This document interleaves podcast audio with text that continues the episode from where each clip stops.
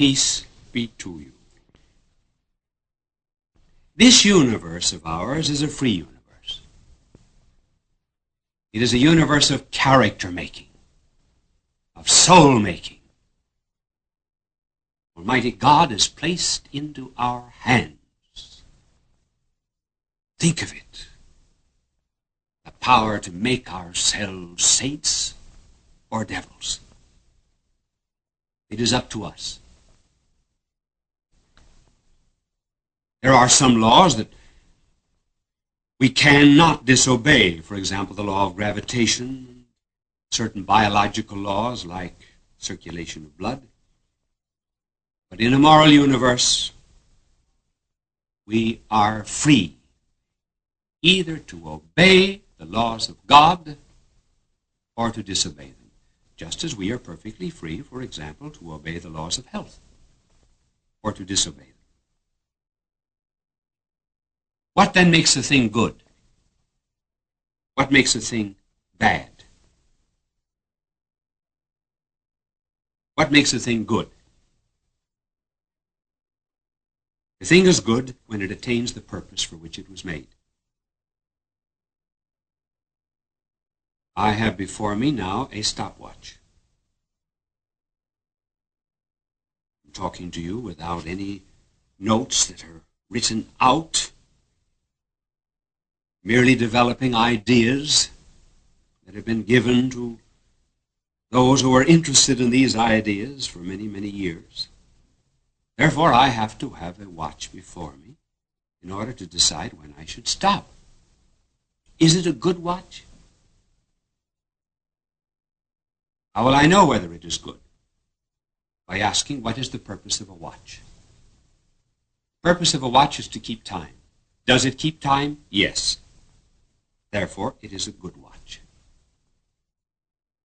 Now let us apply that to our ultimate end. Why were we made?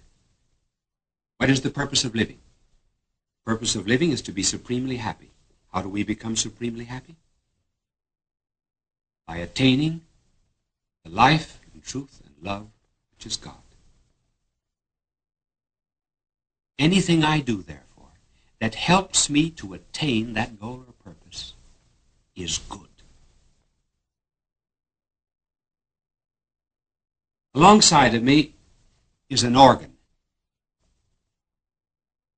It is not in the church, it is in my office, rather in my home. As I talk to you, I am looking at the notes on that organ. Which note is good and which note is bad? Which note is right and which note is wrong?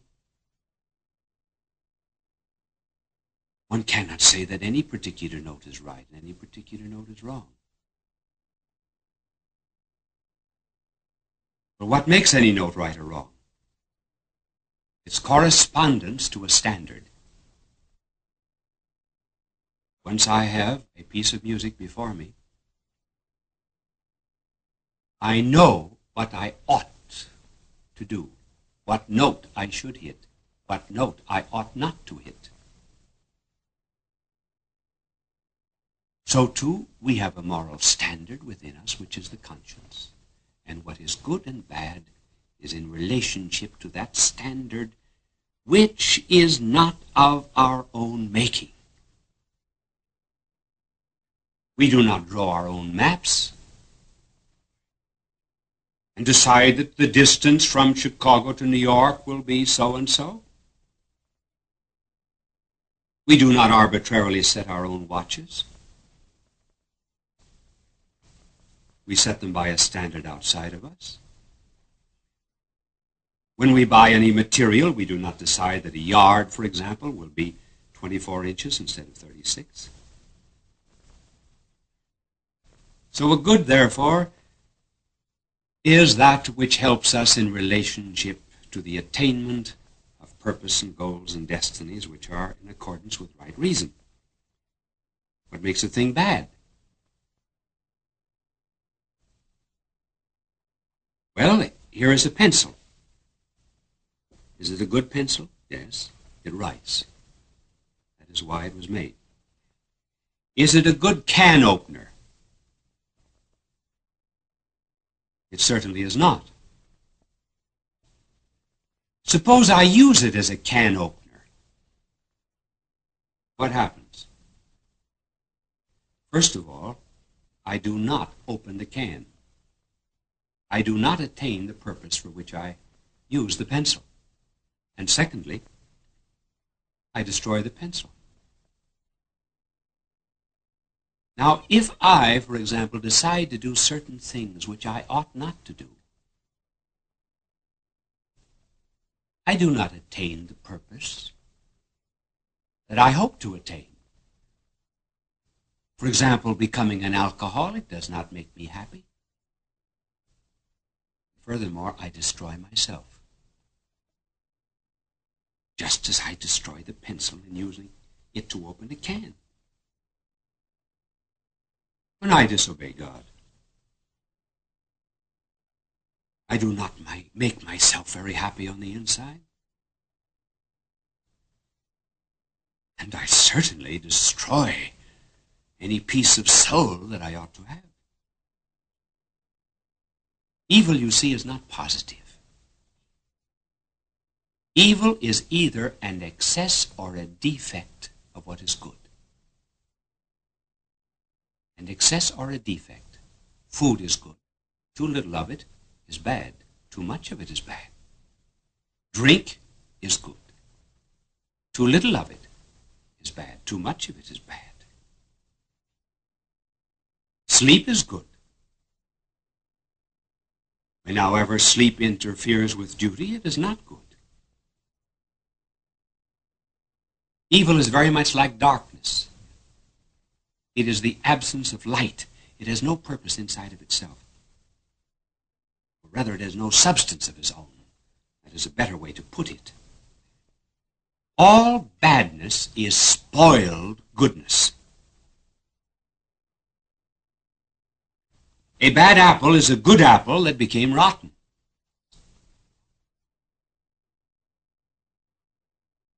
Because evil has no capital of its own, it is a parasite on goodness.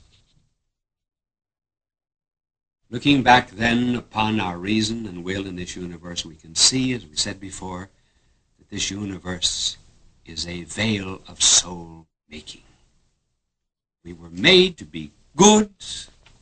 We were made to attain the truth. But, oh, how weak we are. Look at the limitations of our reason, and then look at the limitations of our will. First of all, our reason. How poor it is. Even those that had very good reasons admitted that in the end they had captured but just a little of what was true Isaac Newton, the great scientist, said that he felt as if he was standing on the seashore of infinite truth. The vast waters of knowledge stretched endlessly before him.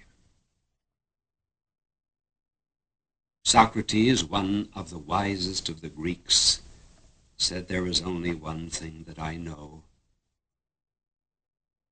and that is that I know nothing. Thomas Aquinas, who was the greatest mind that ever lived, said at the end of his life that all that he had written seemed to him as so much straw in comparison to a dim vision that he received of heaven. And too quite apart from these learned men, Look at the weak reason of people today. Their confusion of mind. Their failure even to recognize any such thing as truth or goodness. They will read one book on Monday and they will say, Oh, I'm a materialist. Then they'll read another book on Tuesday and they're communist. Then they read another book later on in the week and they reject both of those systems. They're laying down tracks one day, tearing them up the next. They're planting seed one week, tearing the seed up the next. They're never, never working toward one goal. It's no wonder there are so many psychotics and neurotics in our world. They're just rehashing a lot of old errors and giving them new labels. Calling some of the old errors very novel. That's only because they do not know what is ancient. Not only is our reason weak, but also our will even when we know what is right. How hard it is sometimes to do We are besieged by temptations. We often feel very much like Goethe, who said that he often wondered why he was one man because he felt there was enough evil in him and goodness to make both a rogue and a gentleman. St. Augustine said, we may have occasion to quote this again, Whatever I am, I am not what I ought to be.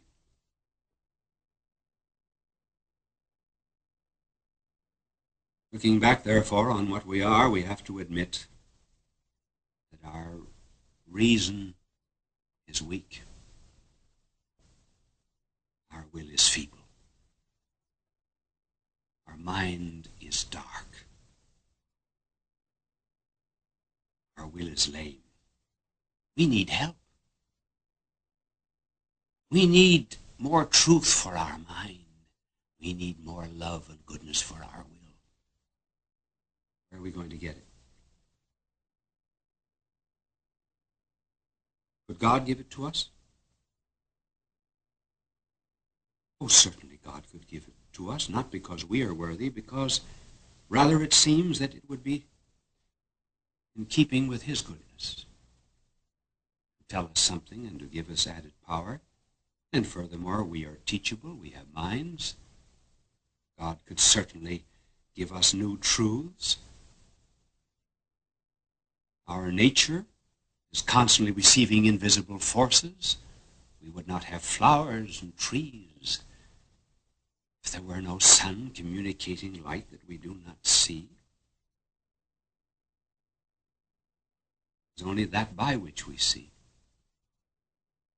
So God might send either a visible or an invisible force to illumine us.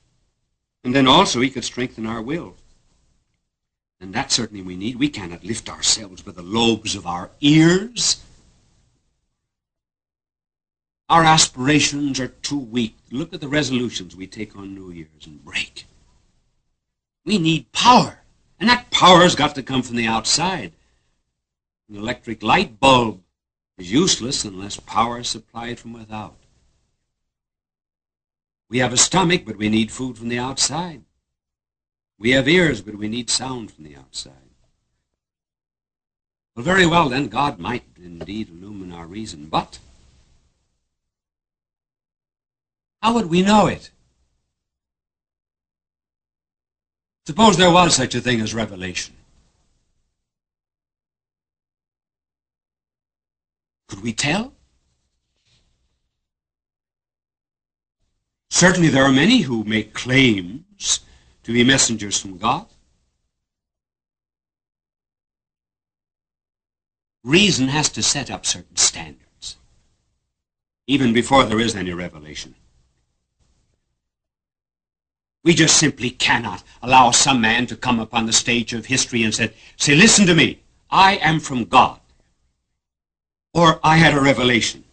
I once received a telegram from someone, and the telegram read, Report to Port 53, New York Harbor, to receive illumination from the Holy Spirit. Well, I'm very sure that individual who sent it, whoever he was, believed that he had a revelation, but we cannot accept the revelation of, a, of any individual who claims merely that he has one. We cannot accept, for example, someone who says, I've got a book here. An angel wrote it for me. And this world of ours would be filled with crackpots. If Skygack came to this country from Mars, we would say, Show me your passport. How do I know you're from Mars? So too, if anyone is coming from God with a revelation for our reason and the strength for our will, reason is going to impose certain tests, and these tests are three. And they're tests that can be verified by reason and by history. First, whoever comes should be pre-announced. Two, he should work miracles in attestation of the fact that he is a messenger.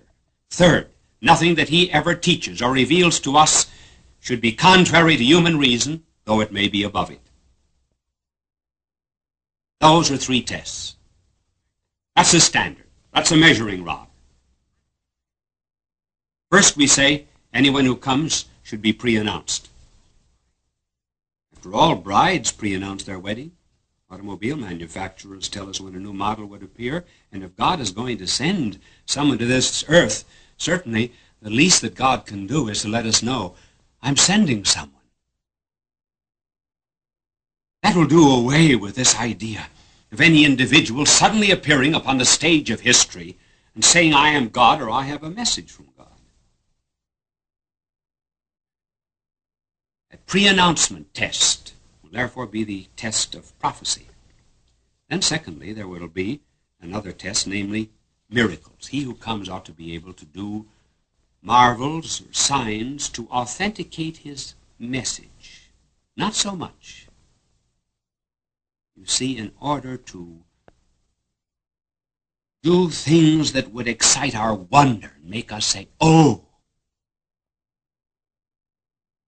Rather, miracles that would prove that God was with him. And then thirdly, certainly anyone who comes to this earth must never in his teaching contradict human reason. We may indeed have, oh, mysteries revealed to us that are above our reason. But they can never be contrary. For example, if anyone comes and teaches immorality, or that the soul is not immortal, well, we would know such a person could not come from God because statements of this kind are contrary to reason. Looking back, then, we have three measuring rods or tests designed by reason, applicable to history. Now, Line up all the claimants that come from God according to their words. March them out. Line them up. Stand there, one by one. Let us say to them, we are going to judge you. Buddha, Confucius, Laozi, Mohammed, Marx, Brahmins, witch doctors, Hindu philosophers, university professors, Eddy, Heidegger, anyone you please, and the founder of the latest cult in New York or Los Angeles.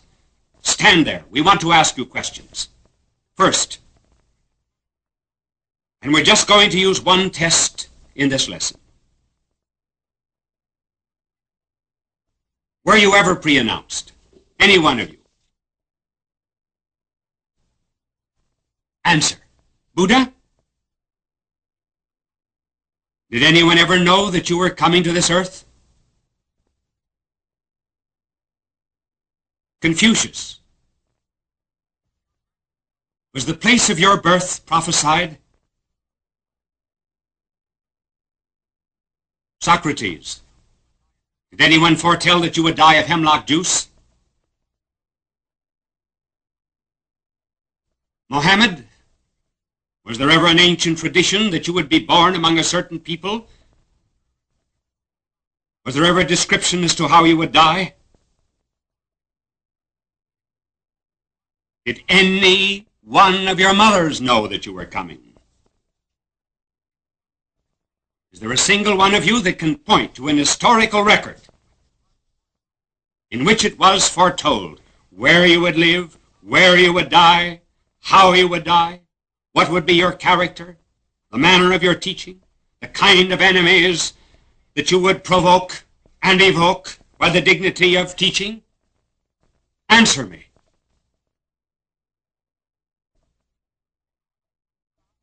Is there no one that can step out Up to this moment, you see, we have not regarded Christ as any different from any other messenger from God. Now one steps out of the ranks. What is your name?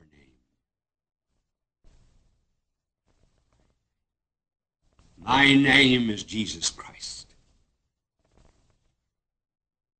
Were you ever pre-announced?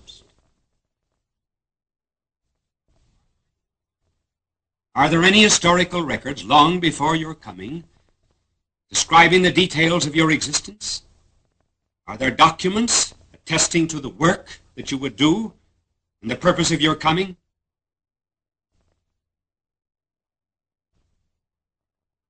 He is the only one that can answer yes.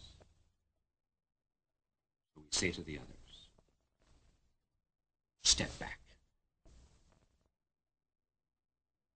You may be interesting, but you do not satisfy my first test. You were not pre-announced. And that's the least that God could do.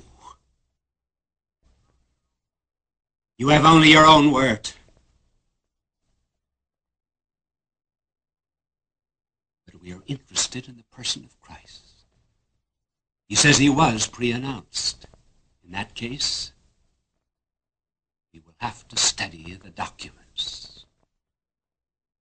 That will be the subject of the next lesson. God love.